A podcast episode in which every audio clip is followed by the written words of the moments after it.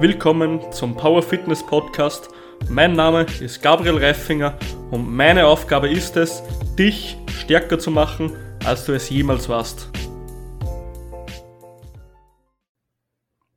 Jo, willkommen zum neuen Podcast. Heute habe ich wieder mal einen richtig coolen Gast dabei, einen Coach, und zwar den Felix Stahl. Felix, stell dir doch einfach mal kurz vor.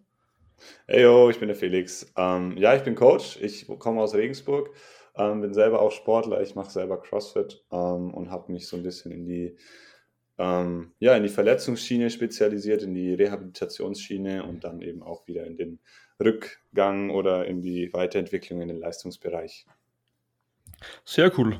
Also wie lange machst du das jetzt schon, Felix?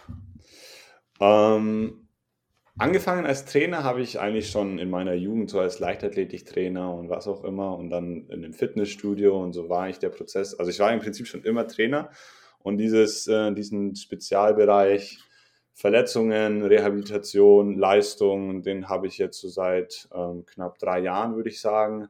Mhm. Und hauptberuflich bin ich jetzt auch so seit knapp zwei bis drei Jahren damit unterwegs. Genau. Vorher war ich eben noch nebenberuflich ähm, und habe mich da noch allgemein im Personal Training Bereich angesiedelt, auch so ein bisschen mit Abnehmen oder einfach ein bisschen fitter werden, aber das habe ich hinter mir gelassen, sondern bin jetzt komplett mit dem Fokus auf die Verletzungen und auf die Rehabilitation umgestiegen.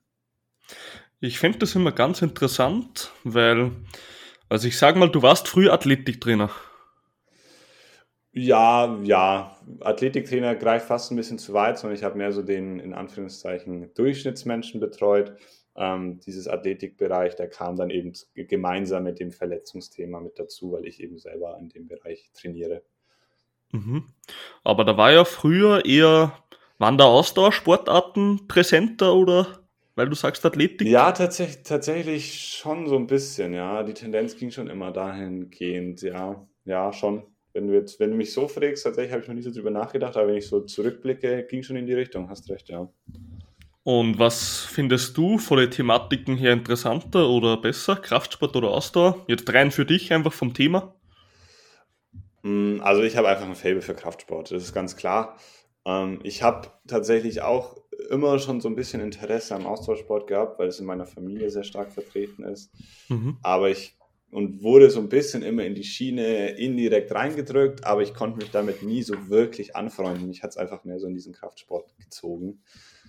Und ähm, ja, ich, wahrscheinlich ist beides gleich komplex, aber für mich ist Kraftsport irgendwie immer so, dass ich mir denke, ah, hier kann man noch weiter forschen, hier kann man noch weiter tiefer gehen und so weiter. Und deswegen hatte ich da einfach äh, absolutes Fable dafür, viel mehr als für einen Ausdauersport. Sehr gut. Also Felix, hättest du jetzt Ausdauer gesagt, hätten wir den Podcast beendet. Ja, würde ich auch sagen. Na perfekt. Ja, dann, wir wollen heute über Rehabilitation und Verletzungen sprechen. Also eigentlich eh so ein Thema, was bei dir präsent ist. Genau, so ist es. Sehr gut. Also Felix, da habe ich gleich mal die erste Frage an dich. Bist du ready? Na, auf jeden Fall. ich habe Knieschmerzen, was tun? Sportpause und Gips am besten oder Operation oder so. Danke, Felix, bist du Beste. Genau, und damit ist die Sache erledigt. Wir können auch aufhören. Oder Tabletten. Tabletten ist auch ja, immer gut. Das ist auch eine super Lösung. Nein, das ist, eine, das ist eine super gute Frage, weil die bekomme ich tatsächlich so oder in irgendeiner Abwandlung mit. Ich habe Ellenbogenschmerzen, ich habe Schulterschmerzen fast täglich ähm, mit der Zusatzfrage, was kann ich tun? Es ist eine sehr, sehr einfache Frage, auf die es leider nur sehr komplexe Antworten gibt. Mhm. Ähm, meine Antwort ist immer erstmal rausfinden, warum. Ähm, weil nur dann können wir auch eine Lösung finden. Knieschmerzen, wenn wir, wenn wir beim Knieschmerz bleiben, das kann so unendlich viele Ursprünge haben. Mhm. Und, und dem Ganzen muss man erstmal auf den Grund gehen und das, dass man dann quasi die richtige Lösung findet.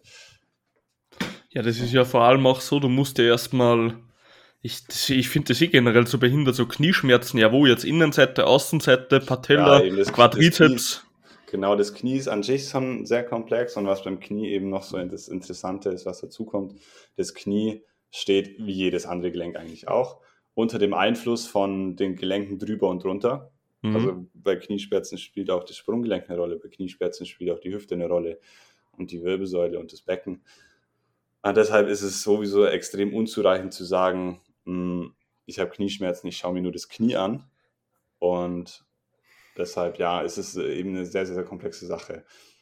Ganz, ganz wichtig ist natürlich die Sportart zu beachten. Ausdauersportler, wenn wir schon bei dem Thema gerade waren, haben tendenziell andere Formen von Knieschmerzen als Kraftsportler. Mhm. Und das ist natürlich eine ganz, ganz wichtige Sache. Und dann muss man, am Ende hilft nur rausfinden, testen, Assessments machen, Bewegungsanalyse und so weiter. Und dann kann man daran arbeiten. Ist natürlich was, eine andere Sache ist natürlich, wenn man ein Trauma hatte. Wenn ich jetzt aufs Knie gefallen bin und dann äh, meine Kniescheibe gebrochen ist, dann weiß ich natürlich auch, wo der Schmerz herkommt. Aber wenn ich jetzt nicht kein Trauma habe, kein direktes, dann muss ich natürlich erstmal suchen. Mhm.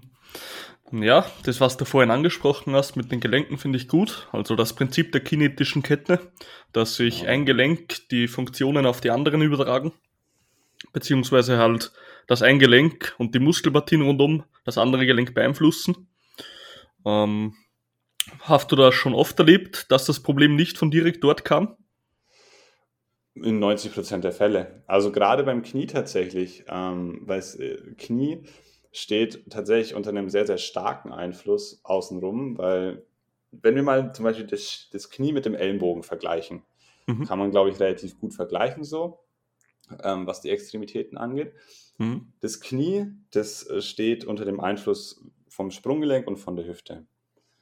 Wenn ich jetzt im Sprunggelenk rein theoretisch leicht innen gekippt bin oder innen rotiert bin und in der Hüfte zum Beispiel leicht außen rotiert bin, nur als Beispiel, dann ist das Leidtragende das Knie. Okay, oder der Leidtragende ist das Knie. Und mhm. das Knie kann gar nichts tun, weil wir, das Knie steht unter ständiger Spannung, weil das Knie ist quasi von unten am Fuß fixiert, weil wir halt stehen, wir stehen am Boden, wir können gar nicht aus. Und die Hüfte ist natürlich auch relativ stark fixiert am Körper. Mhm. Das Knie kann also gar nicht aus und steht in so einem sehr, sehr starken Spannungsverhältnis. Im Vergleich dazu der Ellenbogen, der steht eigentlich nicht so stark unter oder nicht unter einem so starken Spannungsverhältnis wie das Knie, weil wir sind ja im Oberarm oder im Arm eigentlich nur an der Schulter fixiert und an der Hand ja relativ frei mhm. im Vergleich zum Fuß. Deshalb ist es beim Knie sehr, sehr, sehr, sehr häufig so, dass die Knieschmerzen nicht vom Knie kommen. Gibt es natürlich, klar, aber in den meisten Fällen, ich würde mal sagen, in 90% der Fälle ist es irgendwie das Gesamtkonstrukt aus Beinachse, Hüfte, Becken und Sprunggelenk. Aber auch in anderen Bereichen, also nicht nur beim Knie, das zieht sich eigentlich durch den ganzen Körper.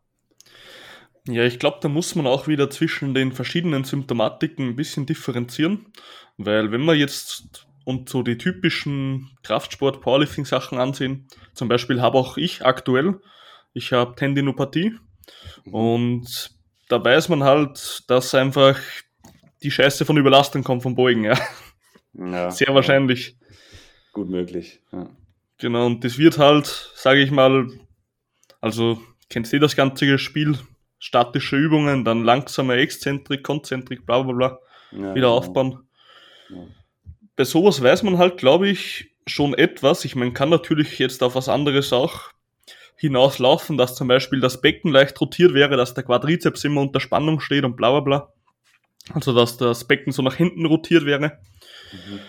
Ähm, Glaube ich aber einfach, dass das eine typische Überlastungserscheinung ist, ja. Also in ja. den meisten Fällen. Ja, kommt eben, wie gesagt, ein bisschen auf die Verletzung an, aber muss man eben im Assessment oder in der Anamnese ganz genau darauf achten, wenn ich einen neuen Sportler habe, der zu mir kommt mit irgendwelchen Überreizungen, so zum Beispiel mit der Tendinopathie oder so, mhm. und der mir sagt, er trainiert ähm, fünf bis sechs Mal in der Woche in einem Intensitätsbereich 90 plus, also 90 Prozent oder höher, dann, dann läuten da schon ein bisschen die Alarmglocken einfach, dass es eine Überreizung ist. Mhm. Ähm, und da muss man aber trotzdem noch mal ein bisschen genauer weiterschauen, ob das wirklich so ist. Mhm. Wie viel, also lass mich so formulieren, du betreust ja Sportler, die, sage ich mal, aus dem von den Problemen wegkommen wollen, wieder zu ihrer Leistung. Genau, ja, so ist es. Hast du da auch viele, mh, mm, sagen wir mal, Powerlifter? Powerlifter hatte ich tatsächlich noch nie. Was ich viel habe, ist CrossFit tatsächlich. Mhm. Ähm, einen Powerlifter hatte ich, muss ich mal überlegen. Doch einen, doch einen hatte ich tatsächlich, letztes Jahr mal, ja, tatsächlich. Ja. Was hatte genau. der? Der hatte an beiden Knien immer Schmerzen beim Beugen. War das dann, also ihr werdet das schätze ich mal gefixt haben, war ja, es dann ein. Fehler von der Kette oder war es wirklich Tendinopathie oder? Das war keine Überlastung, es war dann tatsächlich einfach eine Dysbalance, eine, ähm, Kompensationsmuster. Also ähm, ja, da waren einfach die Bewegungsmuster nicht, äh, nicht schön eindeutig.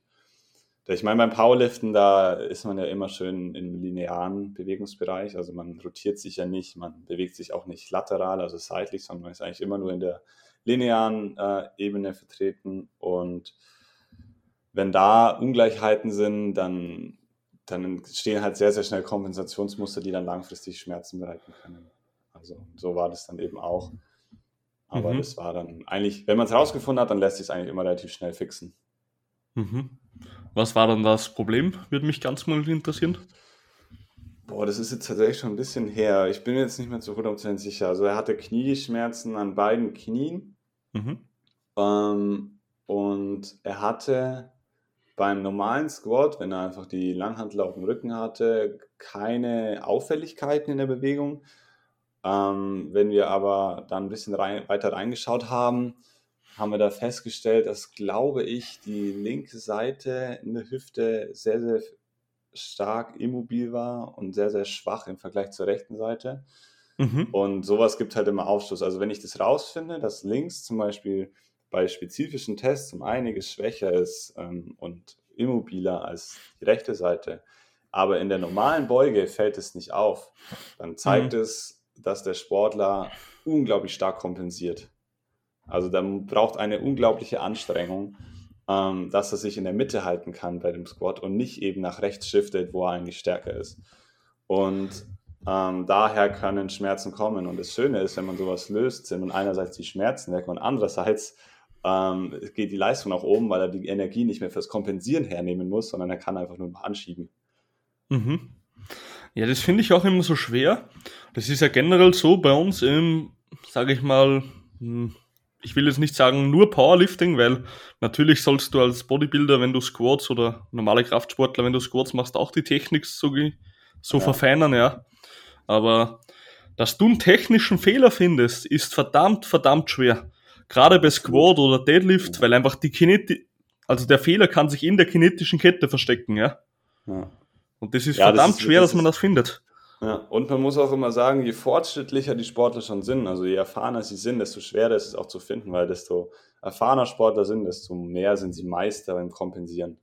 Mhm. Wenn, wenn eben Fehler in der Technik da sind. Aber ich würde mal sagen, bei fortgeschrittenen Powerliftern sieht man erstmal, oder allgemein bei fortgeschrittenen ähm, Athleten, die viel beugen, sieht man erstmal auf den ersten Blick relativ wenig Fehler. Da muss man echt tief gehen. Mhm. Jo, dere und willkommen zu dieser kleinen Zwischenfrequenz an dich, lieber Zuhörer oder Zuhörerin. Wenn dir dieser Podcast gefällt und du endlich mal in die nächste Liga kommen möchtest und noch ein paar Weights auf die Stange bringen möchtest sozusagen, dann schreib mir doch einfach mal und lass uns mal reden, wo so deine Herausforderungen liegen und wie wir dort hinkommen, wo du hin möchtest. Und das in einem möglichst kurzen Zeitraum, ja. Also, wenn du Bock hast, dann meldest du dich bei mir und wir sprechen einfach mal. Dann wünsche ich dir weiterhin viel Spaß beim Podcast. Findest du Kompensieren etwas Schlechtes? Hm, wenn es Probleme macht, dann schon. Und sonst? Naja, ich sehe es ein bisschen so. Also Kompensation, wenn es keine Schmerzen bereitet, dann kann man es vielleicht erstmal ignorieren oder was heißt ignorieren, erstmal im Hinterkopf behalten. Aber eine Kompensation ist auch immer ein, ein Teil ähm, oder quasi ein Ventil, wo Energie verloren geht. Mhm. Weil der Körper sich auf was konzentrieren muss oder mit konzentrieren muss, auf das er sich eigentlich nicht konzentrieren sollte. Also selbst wenn es keine Probleme bereitet, geht dadurch einfach Energie verloren. Und also unabhängig vom Schmerzbereich, auch im Leistungsbereich würde ich Kompensationen schon versuchen, langfristig rauszukriegen wie gesagt, wenn keine Beschwerden sind, dann muss ich jetzt nicht aufhören zu beugen und ähm, äh, ewig lang da rumwerkeln, bis es gelöst ist und kann dann das wieder weitermachen. Dann kann ich das so ein bisschen nebenher laufen lassen und immer mal wieder beachten, aber halt nicht in Vergessenheit geraten lassen. Mhm. Aber ich sollte, es auf, ich sollte dem Ganzen auf jeden Fall Aufmerksamkeit schenken. Ich habe mal von einem Powerlifter gehört, wo irgendwie der so bei einem Physio war. Der Physio meinte halt so, sein großer C oder so ist zu schwach oder keine Ahnung mhm. oder koordinativ unzureichend oder weißt schon, was ich meine. Ja. Und der hat halt dann einfach mal ein halbes Jahr keine Kniebeugen gemacht, sondern nur den großen C trainiert.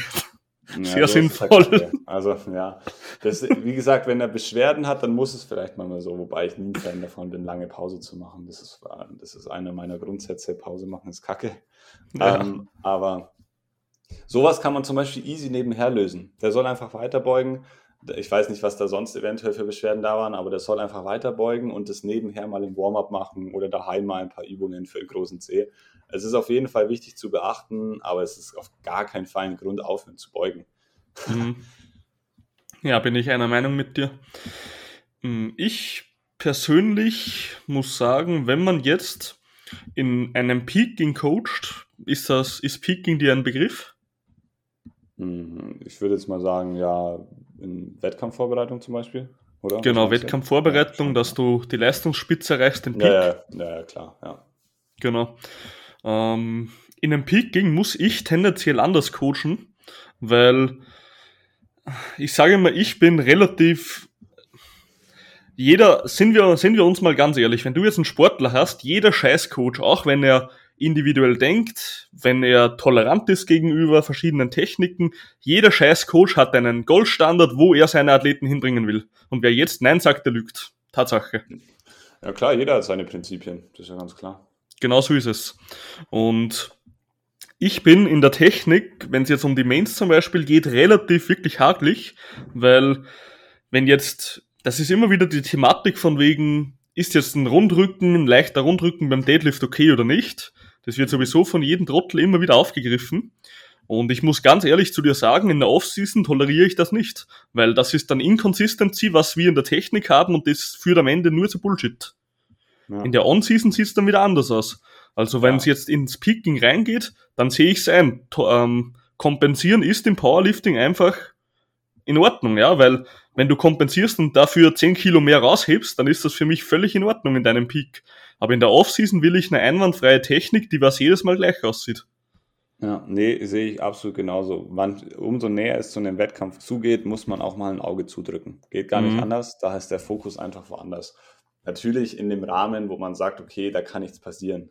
So, wenn, ähm, das muss natürlich immer im Vordergrund stehen. Aber an sich, je näher zum Wettkampf, desto mehr müssen die Augen mal zugedrückt werden. Aber in der Offseason, da hat man ja eben auch die Zeit, dass man sich mal drum kümmert, um die mhm. Schwachstellen, mhm. um die mangelnde Technik.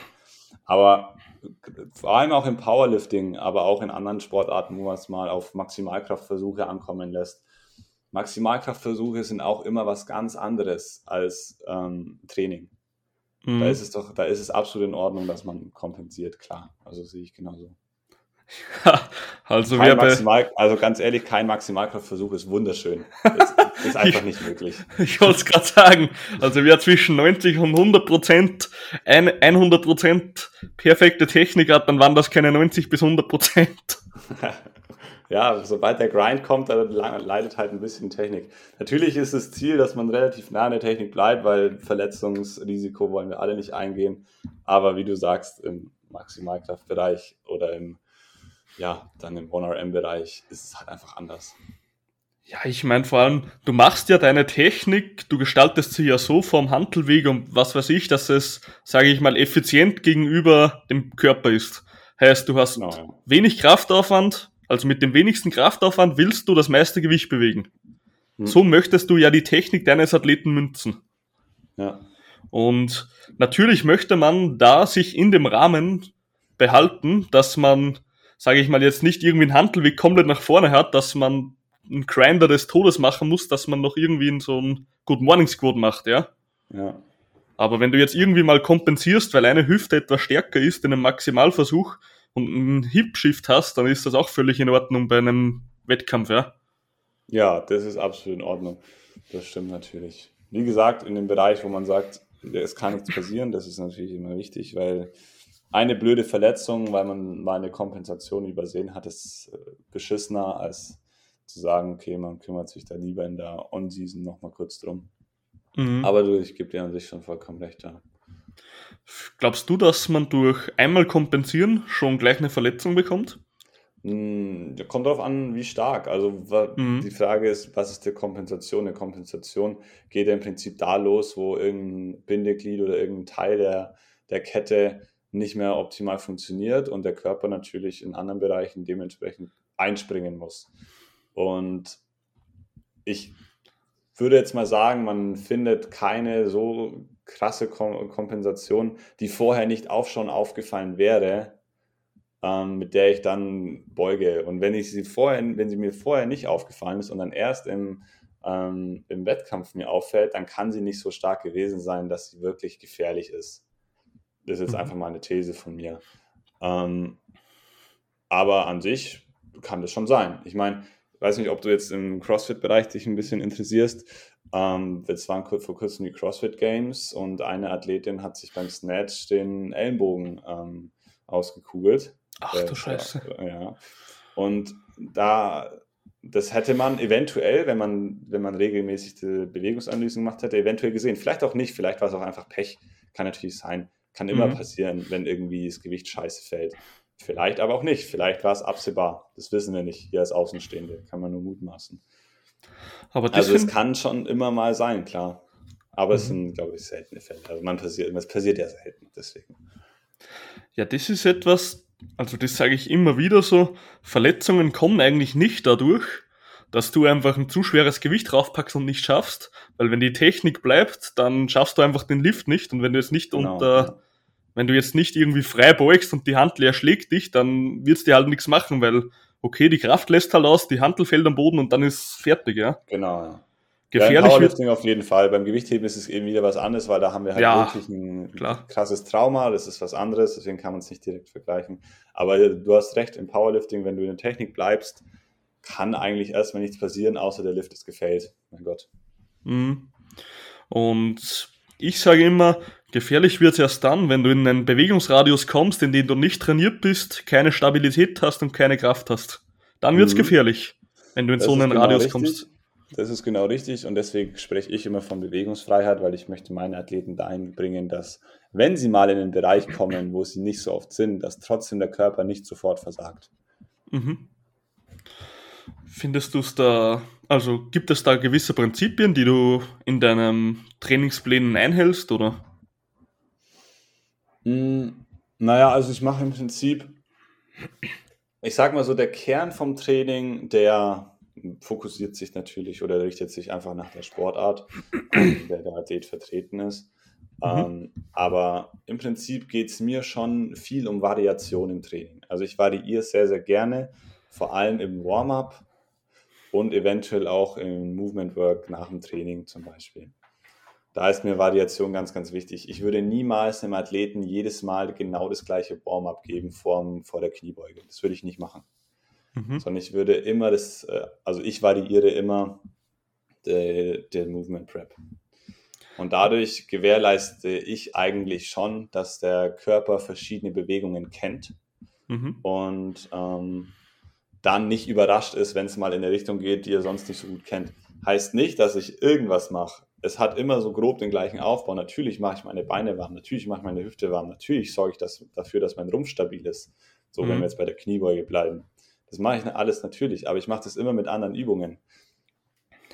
Heißt, wenn man zum Felix ins Coaching kommt, bekommt man jede Woche einen komplett neuen Trainingsplan, wo man wieder fünf Tage progressiv arbeiten kann dran. ähm, ja, nee, das ist eben genau das Thema. Natürlich, man muss natürlich schauen, dass es progressiv bleibt. Deswegen, ähm, Movement Prep ist Variation und der Rest ist natürlich progressiv gesteigert. Ist ganz klar. Du mhm. kannst nicht alles immer ändern. Das funktioniert natürlich nicht. Ja, das stimmt. Hm, wie ist, also ich zum Beispiel habe so ein Prinzip bei meinen Trainingsplänen, weil sind wir mal ehrlich so, im Kraftsport glaube ich, sind einer der häufigsten Verletzungen oder wo du dich gleich mal verletzt, ist so die Schulter, ja. Also. Ja, glaub, Schulter ist sehr anfällig, ja. Genau, ich glaube, Schulter ist so auf Langzeit gesehen eins der Gelenke, wo es dich am meisten haben kann, ja. Ja weil es einfach so extrem viel Spielraum und Bewegungen zulässt. Und wenn du da halt, sage ich mal, keinen Bewegungsradius also gewisse Bewegungsradien nicht gewohnt bist und du kommst halt da rein, dann kann es halt schnell mal krachen. Bei einem Knie ist halt doch ein bisschen was anderes, weil ein Knie beugt und streckt halt, wenn wir ehrlich sind. Okay, vielleicht ja, leichte Innen-Außenrotation, aber, ja. ja, aber im Prinzip schon.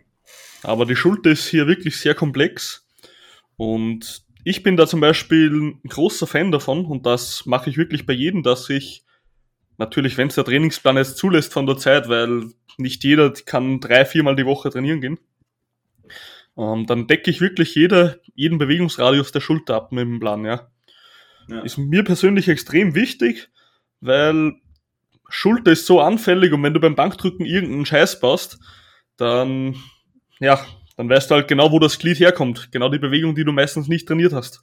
Genau. Genau das ist das, was ich meine. Das ist im Prinzip das, ähm, was ich meine mit Bewegungsvariation, dass wir alle Bereiche, vor allem in dem Gelenk wie die Schulter, das ja quasi jeden Bereich abdecken kann oder jede mhm. Bewegungsrichtung, da müssen wir einfach schauen, dass die, jede Bewegungsrichtung auch gut funktioniert. Dass wenn ich mal ähm, Bank drücke und dann zieht mir irgendwie mal der Ellenbogen ein bisschen weiter raus, als ich es eigentlich haben möchte, dass die Schulter dann nicht gleich versagt, sondern dass die Schulter das trotzdem tolerieren kann. Heißt immer noch nicht, dass es perfekt ist für die Schulter ähm, mhm. oder dass es jetzt der effizienteste Weg ist. Aber wenn es passiert, dann passiert nichts. So quasi. Also, das ist ganz interessant. Ich bei mir habe beim Bankdrücken so einen Fehler mhm. und den haben wir bis jetzt noch nicht korrigieren können, egal welchen Coach ich hatte ich habe, sobald ich meine Schulterblätter fixiere, dann ist halt ein Ellbogen, der dreht sich so Richtung Füße. Also er ist nicht direkt unter der Hantel, sondern er dreht sich so nach vorne. Weißt du, was ich meine? Mhm, ja, verstehe ich. Und sobald ich versuche, das zu korrigieren, dass ich den Ellbogen etwas, sage ich mal, zurück, also unter der Bewegung etwas zurückstrecke, dass er wieder unter der Hantel ist, dann verschiebt sich der andere Ellbogen nach vorne. Und ich kann das ja, nicht kontrollieren, das ist brutal. Ah, interessant, ja. Na, also interessant zu testen, ja. Was da die Wirbelsäule eventuell macht, ob die sich leicht mit verschiebt zum Beispiel, wäre mal interessant. Mhm. Ah, wäre also, mal interessant, ja. Also wir gehen davon aus, dass es einfach von der Struktur von den, äh, von den Schulterblättern herkommt, von der Scapula. Dass da einfach ja, eine leichte Asymmetrie ist und daher der Ellbogen, also die Ellbogenposition durch den rotierten Oberarm sich verschiebt. Trainierst du deine Innenrotation bewusst in nee. der Schulter? Das habe ich mal. tatsächlich nicht gemacht. Das ist jetzt mal meine erste Idee. Also man kann das natürlich jetzt nur aus der Ferne vermuten. Aber wenn du mal deine Innenrotation in einer Abduktion aufwärmst, also den Ellenbogen weg vom Körper und da die Innenrotation aufwärmst, mhm. das kannst du mal versuchen. Würde mich interessieren. Also wenn ich den den Arm eigentlich seitlich einfach habe und dann eine Innenrotation mache, oder wie? Genau, also du nimmst den Arm, aber du nimmst den Ellenbogen weg vom Körper, also 90 Grad Winkel zum Körper, das ist der genau, Arm ja. Genau, und dann machst du Innenrotation, kannst einen Kabelzug zum Beispiel machen. Stellst einen Kabelzug so auf Kopfhöhe ein, mhm. Zug kommt von hinten und dann ziehst du die Hand, Ellenbogen bleibt auf der gleichen Höhe und du rotierst dann nach vorne. Bei beide Seiten oder nur bei der, die immer nach innen? Mach, beid, mach mal beide. Okay, und das jetzt einfach ja, ins Warm-up einbauen, oder wie? Versuch's einfach mal, ja. Vielleicht brauchst du da einfach nur ein bisschen mehr Aktivität in der Innenrotation. Ah, das, das ist einfach nur mal so meine erste Vermutung. Mhm. Interessant, werde ich auf jeden Fall versuchen und dann ein Video schicken. Das mal, ja. Das würde mich interessieren. Ja, cool, dass du sagst. Stimmt eigentlich, weil wenn der Arm nach innen rotiert, also ein bisschen mehr nach innen rotiert, dann schiebt sich der Ellbogen nach außen, was natürlich genau die Position wäre, wo er hin muss bei mir. Ja, genau, ja. Ja, interessant. Probier's einfach mal, warum nicht? Ja. Es wundert mich echt, dass wir da noch nie drauf gekommen sind, eine Innenrotation zu trainieren. ja, Weil, manchmal braucht man vielleicht einen anderen, äh, einfach nochmal einen anderen Kopf. Ja, auf jeden Fall so. Weil du machst eigentlich hauptsächlich Außenrotation zum Zentrieren des Oberarmkopfes vorher. Ja, genau, ist, ist ja auch richtig so, aber das ähm, manchmal vergisst man so diese Seiten, die man eigentlich weniger trainiert. Also Innenrotation trainiere ich auch fast nicht, aber vielleicht ist es bei dir der Fall dass das fehlt. Ja, ist interessant. Probier es aus, ja. Aber warte mal, wo habe ich das? Innenrotation trainieren ja eigentlich fast nur so Menschen wie Baseballer, oder? Das, da ist das ganz wichtig zum Beispiel. Ja, ja schon. Bei also Wurfspielen. Ja, auf jeden Fall. Es ist auf jeden Fall wichtig, klar. Es ist jetzt auch nicht wichtiger als die Außenrotation, weil du brauchst natürlich immer die Gegenkraft, um überhaupt entgegenhalten zu können. Aber die Innenrotation ist beim Wurfsport sehr wichtig. Ja. Oder allgemein beim Schlagen, Tennis, auch Volleyball und so weiter. Mhm. Das ist aber eh richtig behindert, wenn du dir die ganzen Baseball und so ansiehst, wenn die jetzt einen Ball werfen, bist du, bist du behindert. Ey, die machen eine Außenrotation mit einem Arm von 120 Grad, ne? Das ist unglaublich, ja. Das ist ah. echt krass. 180 Grad sogar. Ah. Also ich kenne jetzt die genauen Statistiken nicht, aber Baseball ist sicher nicht der, ähm, was die Statistik angeht, der gesündeste Sport für die Schulter auch. Also da gibt es ja einige Schulterverletzungen. Mhm. Einfach was jetzt meine Erfahrung oder mein. Ja, aber vielleicht liege ich auch falsch. Ich habe, wie gesagt, keine Statistik im Kopf. Wenn man es aber gut stabilisiert und gut trainiert, dann, dann kann es auch gut funktionieren. Und der Körper der kann sich auch an Positionen gewöhnen, wenn man sie halt auch trainiert. Aber ich kann zum Beispiel aus meiner Jugend sprechen. Ich war mal Speerwerfer.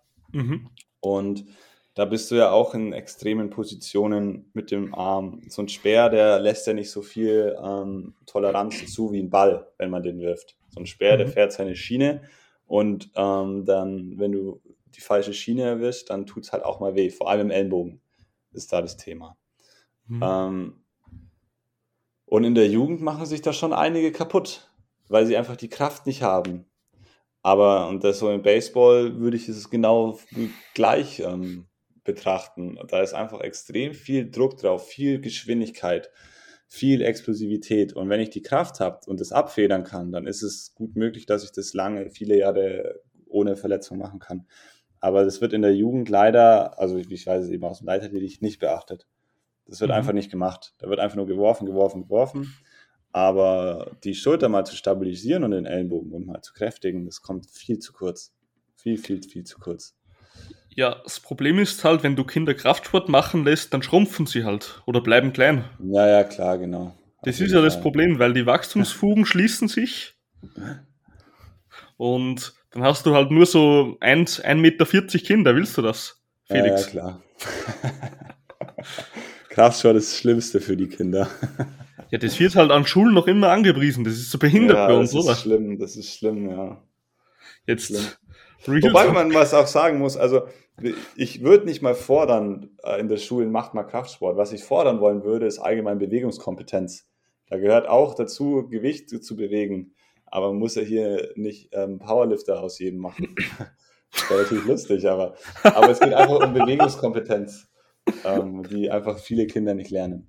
Und da gehört Gewicht ja auch dazu. Ich werde jetzt, ich werde jetzt Sportlehrer und mach, mach aus jeder Klasse, die ich habe, lauter Powerlifter, um den Sport zu pushen. Du wirst, du wirst Sportlehrer, ähm, holst einen Sponsor, holst dir Eleiko rein, gibt's tausend äh, genau. für die Schule und dann wird geliftet. Richtig behindert. Wär, wär auf jeden Fall, auf jeden jedes Fall Kind muss immer PRs aufstellen jede Woche. Ja, Mann. Aber ich sage immer, wenn ich mal Kinder habe, also ich habe keine Kinder, dann würde ich mich freuen, wenn Sie Interesse daran haben, Turnen zu machen oder Gewichtheben. Mhm. Weil ich glaube, dass es eine sehr, sehr, sehr, sehr sinnvolle Bewegungsschule für Kinder ist. Aber ich, man kann sie ja nicht zwingen, die Kids, ne? Gewichtheben im Sinn von dem richtigen Gewichtheben oder einfach nur Kraftsport? Ja, tatsächlich ge richtiges Gewichtheben. Also, okay. Ähm, ja, Fände ich sehr, sehr interessant für die Kinder. Stimmt das eigentlich, dass beim Gewichtheben extreme ähm, Traumas bei der Scapula bzw. Schul äh, hinteren Schulter entstehen? Solche Thesen können natürlich statistisch gesehen immer stimmen, rein theoretisch, aber man muss, so wie wir es gerade auch beim Baseball hatten, immer dazu sagen, ja, es kann sein, wenn ich nicht für diese Bewegung trainiert bin. Mhm ich kann das Ganze natürlich beim Snatchen, aber auch also bei jeder Überkopfbewegung, wo extrem viel Gewicht, weit mehr Gewicht als Körpergewicht ähm, von oben auf mich herabfällt, ähm, ist natürlich eine Belastung und ein Schock erstmal. Aber wenn ich die, die Kraft habe, dass, es, dass ich das abfedern kann, dass mein Körper das kontrollieren kann, dann ist es nicht gefährlich. Auf gar keinen Fall. Okay. Ja, wenn du das siehst, so das ist immer so behindert, ey. Weißt du, bist so stolz, wenn du so ein 200 Kilo Deadlift das erste Mal hast. Bist du der richtige Motherfucker im ganzen Studio. Und dann schaust du so im Internet, siehst du eine 50 Kilo Frau, die was ein 200 Kilo Snatch ja. oder so macht. Das ist so bescheuert. Krass, ja. Also die sind echt, die sind echt krass. Ja, aber das ist im Prinzip in jedem so, man muss so ein bisschen wegkommen davon und deswegen sage ich immer, ich bin so ein bisschen die Brücke zwischen dem ganz klassischen Therapietraining und dem Kraftsport, weil man muss so ein bisschen wegkommen davon zu sagen, ah, okay, wenn ich mich gesund halten will, dann darf ich nur noch mit Bändern trainieren und Körpergewicht und so. Das stimmt nicht. Der Körper ist zu so extrem viel fähig und der Körper ist auch fähig, extrem viel Gewicht zu bewegen. Ich muss ihn halt einfach nur vorbereiten und ihm auch ein bisschen Zeit geben. Die Strukturen brauchen Zeit, ähm, das Nervensystem braucht die Zeit und wenn ich da richtig trainiere, dann dann würde ich erstmal per se sagen, dass es keine Bewegung gibt, die dem Körper schaden kann. Der Körper ist so, so, so stark. Wenn wir jetzt im Bereich von, ähm, von Profisport gehen, dann muss man auch wieder ein bisschen schauen, in welche Richtung es geht. Aber so allgemein, der Körper ist so widerstandsfähig. Und mhm. ich muss einfach vorbereitet sein und dann ist Gewichtheben nicht schädlich für die Scapula, dann ist Kniebeuge nicht schädlich fürs Knie. Das ist alles Quatsch. Dann ist auch das Bankdrücken nicht schädlich für die Schulter. Ich muss einfach nur gut vorbereitet sein. Das stimmt, ja. Ja, es, das ist immer so schwierig, weil du kennst eh die scheiß Thematik vom Impingement. Ja. Und da zum Beispiel, wenn du jetzt in, ins T kommst, was natürlich im Bankdrücken selber einen besseren Hebel hat für dich, heißt, du bist eigentlich stärker im T zu drücken, aber hier haben halt viele Menschen die Mobility nicht, dass es halt, oder noch nicht, sagen wir so, weil du kannst sie antrainieren, dass ja. sie halt problemlos diese Position einnehmen können, ja. Hm, ja. Ja, das ist ja auch beim, wenn man mal die Knie, Kniebeuge anschaut. Es gibt, wenn die Knie nach innen fallen, mhm. dann ist es ja oft so, für manche ist es schon eine Red Flag, dass sie sagen, okay, geht gar nicht. Ähm, es gibt aber Profisportler, ähm, die, oder vor allem jetzt zum Beispiel im CrossFit, die Beste, die seit äh, vier Jahren Weltmeister wird, Weltmeisterin wird, die beugt mit, wenn sie beugt, die beugt mehr als alle anderen und die Knie berühren sich fast in der Mitte. Das ist mhm. überhaupt keine Red Flag. Sie macht es seit ihrer Kindheit so und kann die Position kontrollieren. Dann ist es auch nicht schädlich. Dann kann sie das. Ja, ob schädlich, bin ich jetzt einer Meinung mit dir. Ob es natürlich jetzt das effizienteste ist, ist wieder ist etwas anderes. anderes. Das sage ich auch immer, da diskutiere ich auch immer mit einem sehr, sehr guten Freund von mir, der auch Trainer ist, weil mhm. ich auch immer sage, dass sie das mal, wenn sie es ein bisschen rausbringen würde, wäre es effizienter. Bin ich genau bei dir, absolut. Aber schädlich ist es erstmal nicht, ne. Das stimmt, ne? Ja, ja effizient ist es nicht. Die Muskeln, die sind, die liegen ja anders. Die Muskelfasern, also ist meine Ansicht, die Muskelfasern, die wenn die Knie weiter außen sind, können wir, sind wir arbeiten in der Linie, können wir in der Linie der Muskelfasern besser arbeiten und somit mehr Kraft entwickeln. Das ist ganz klar. Ja, es ist ja auch ganz logisch, wenn du so alle Gelenke in einer Linie hast, wie zum Beispiel Sprunggelenk, Hüfte und Hals, Knie, dann hast du eine viel bessere Kraftübertragung, weil wenn die Absolut. Knie jetzt nach innen fallen, dann hast du eine Scherkraft. Was und natürlich hast, Kraft und du hast halt nur, genau, und du hast nur einen indirekten Weg. Am mhm. besten, am effizientesten ist immer der direkte Weg. Genau, ja. Das ist wie wenn ich im Kreuzheben um das Knie herumheben muss, weil ich keine richtige Technik habe. Das ist auch ein Umweg. Das ist extrem ineffizient. Ähm, und das, so ist es bei der Kniebeuge auch. Wenn die Knie nach innen fallen, dann gehe ich einen Umweg. Und das mhm. ist ineffizient. Ja, so. Ja, ich. Da mal. Ah, es ist. Fällt es mir noch ein. Hatte ich vor kurzem eine Diskussion Genau. Also, wenn du dir das ansiehst, so die Top, Top 10 Lifter von mir aus in der 80, 90, was auch immer Klasse, da ist mhm. so viel Bullshit von der Technik, so viel mechanischer Müll drin einfach. Ja. Aber die sind halt einfach fucking stark und Stärke schlägt halt immer Technik, oder wow. Hm, ja, hast du recht, aber das ist wieder das Thema, wo wir vorhin auch waren. Solche Dinge kann man erstmal akzeptieren eventuell, aber es gibt immer Dinge, die ich versuchen würde, langfristig rauszuarbeiten. Ist keine Red Flag, man muss nicht sofort den Wettkampf abbrechen oder das Training abbrechen, aber vor allem in der Offseason kann man sich eben um so Technikfehler kümmern und ähm, das dann ja korrigieren. Und das würde ich auch immer machen. Also ähm, ich, ich bin der Meinung, dass wenn ich jetzt zum Beispiel so einen Athlet habe, dass wenn ich einen Athlet habe, der mit den Knien stark nach innen fällt bei der Kniebeuge und ich kümmere mich da in der Offseason drum, kann der nur davon profitieren. Selbst wenn es bei ihm nur ein Zentimeter ist, die er dann ein bisschen weiter außen bleibt. Aber ich würde mich da schon drum kümmern.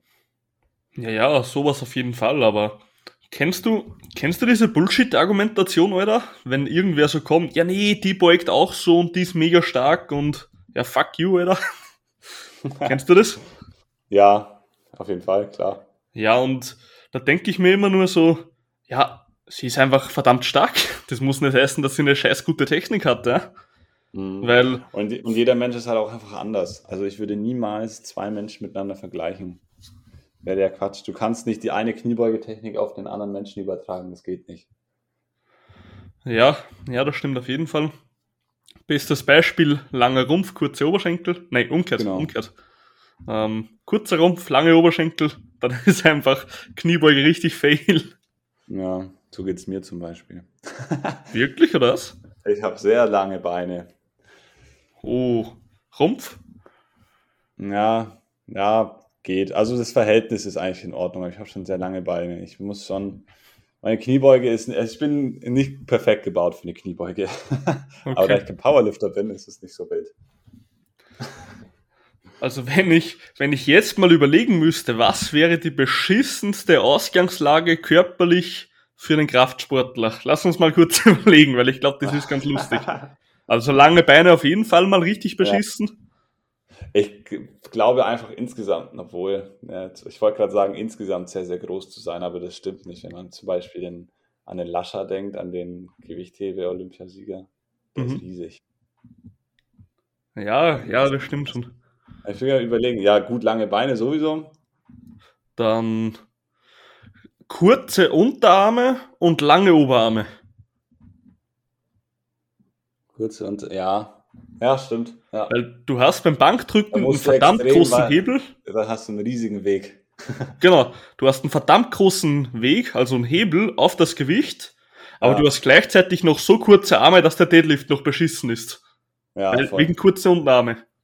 Ja. Dann ja, wie wär's mit dem Rumpf? oh shit. Ja gut, der Rumpf, mein Gott. Langer Rumpf, oder? Viel Weg beim Deadlift? Langer, langer Rumpf ist immer Kacke eigentlich. Ja. ja, also es ist einfach nicht die perfekte Körperkonstitution. Das sind, da ist dann kann, kannst du ins Basketball gehen. Boah. Aber fürs Powerliften ist schon ist halt schwer. Oder allgemein fürs Krafttraining. Heißt nicht, dass es nicht geht. Ich bin, wie gesagt, ich bin auch wahrscheinlich überdurchschnittlich groß für einen Kraftsportler, aber ähm, es ist halt einfach, man muss halt mit dem arbeiten, was man hat, ne? Wie groß bist du? 1,85. Das ist eine Größe, ja. Tust du dir schwer mit Muskelaufbau oder? Ja, schon immer. Mhm. Schon immer. Ja. Okay. Ich bin, ich habe ja schon vorhin am, am, Eingang erzählt, ich bin eigentlich in der Familie aufgewachsen, wo alle Ausdauersportler sind. Und ich glaube, ich wäre ein perfekter Ausdauersportler, wenn man meine Körperkonstitution anschaut. Macht aber halt keinen Spaß. Mhm. Das heißt, egal was man für eine Körper Körperkonstitution hat, am Ende muss man trotzdem den Sport machen, man, der einem Spaß macht. Ja, ja, mal klar. auf die Voraussetzungen. Also mein Gott, ist dann halt so. Das ist eigentlich ganz lustig, weil bei mir in der Familie war eigentlich auch jeder Ausdauersportler so. Und ich habe da auch wirklich extrem erfolgreiche Ausdauersportler dabei, also wirklich so Weltmeister-Shit und so. Zum Beispiel ja. Onkel von mir. Und aber ich muss sagen, von meiner Genetik her, okay, es könnte jetzt, ich könnte natürlich bessere Kompositionen haben, aber von meiner Genetik her bin ich für das Kraftsporttraining eigentlich relativ zufrieden, ja. Ja. Also ja, das, und eben und selbst wenn nicht, also man kann ja wirklich auch das Beste einfach draus machen. Das ist ja in Ordnung. Ja. Mhm. Und ich finde es auch immer schade, wenn man in einem Wettkampf oder so sagt, ah, der hat eine bessere Körperkonstitution, der hat äh, Glück dabei oder so bei dem Wettkampf. Oder das finde ich immer schade. Also das ist, ist halt auch nur ein Faktor. Am Ende kommt es darauf an, wie hart du trainierst. Ja, Leute müssen halt einfach mal verstehen, dass Sport niemals fair sein wird. Ja, das ist halt auch so ein Thema, ja. Das, jeder ist halt einfach anders und es ist einfach so. Wenn da jetzt der Steroid-Gorilla wieder auf den Wettkampf kommt, dann ist das auch nicht fair, aber der wird halt nichts sagen, ja. das ist nicht fair, nee. ja, Sport wird halt leider, leider Gottes nie fair sein. Aber es macht ihn, glaube ich, auch interessant irgendwo, weil du kannst halt trotzdem Leute, die genetisch gepriesener sind als du, trotzdem schlagen, wenn du einfach, wenn sie, ja, sage ich mal, etwas schleifen und du hart arbeitest. Ja, genau. Arbeit schlägt alles. Ah, ich würde sagen, genetisch würde ich jetzt mich nicht drüber dran, dass sie schlecht schlägt. Ja, gut. Kommt auf an, was man aus der Genetik macht, ja. Ist eine, ja. Also mein damaliger Coach aus Wien, der Powerlifter war, der hatte, äh, der hat nach zwei Monaten Training hat er schon 200 Kilo gedeadliftet und ich ja, glaube, so einen Typen schlägst du schlecht mit harter Arbeit. Ja, das stimmt. Ja. Klar, irgendwo, irgendwo ist es ein Limit. Aber ich würde jetzt mal sagen, im Durchschnitt kannst du schon einer, wenn du jetzt wirklich dahinter bist, kannst du schon einer der stärksten in deinem Gym werden, ne? Ja, natürlich jeden Fall. Außer du bist jetzt im Intelligent Strength, weil da bist du einfach gefickt. Ja, gut. Da die, äh, zu den Top-Athleten zu gehören, glaube ich, ist nicht so leicht.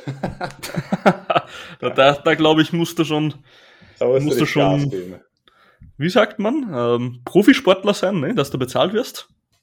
Ja, wahrscheinlich. Genau. Oder Coach. Oder Coach, weil dann ich ist es eh dein Leben. Ich war tatsächlich noch nie im Intelligent, äh, im, im Gym. Von bei denen war ich noch nie. Noch nie? Nee, ich war noch nie da. Okay.